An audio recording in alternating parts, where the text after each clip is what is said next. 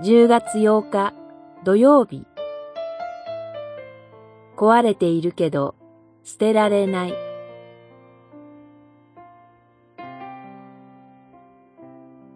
ホセア書11章から14章。ああ、エフライムよ、お前を見捨てることができようか。イスラエルよ、お前を引き渡すことができようか。私は、憐れみに胸を焼かれる。十一章八節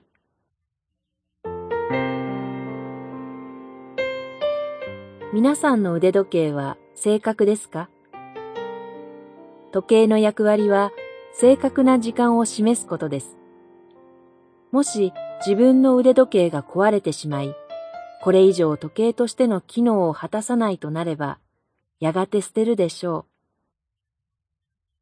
しかし、もしその腕時計があなたにとってただの時計ではなく、婚約式の日に愛する人と交換した時計だったとしたらどうでしょ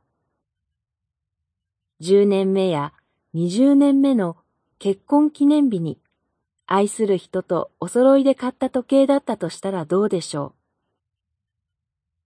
それでも正確な時間を示さなくなったらもう用はないと言って捨てますか？高い修理代を払ってでも大事に持っておきたいのではないでしょうか。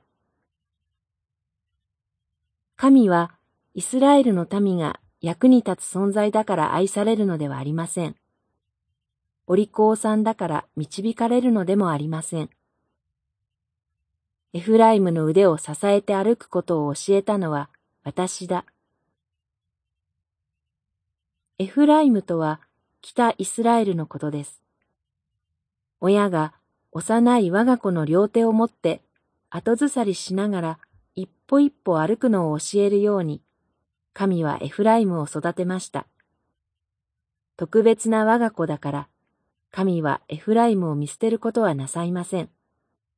イスラエルを引き渡すなどできません。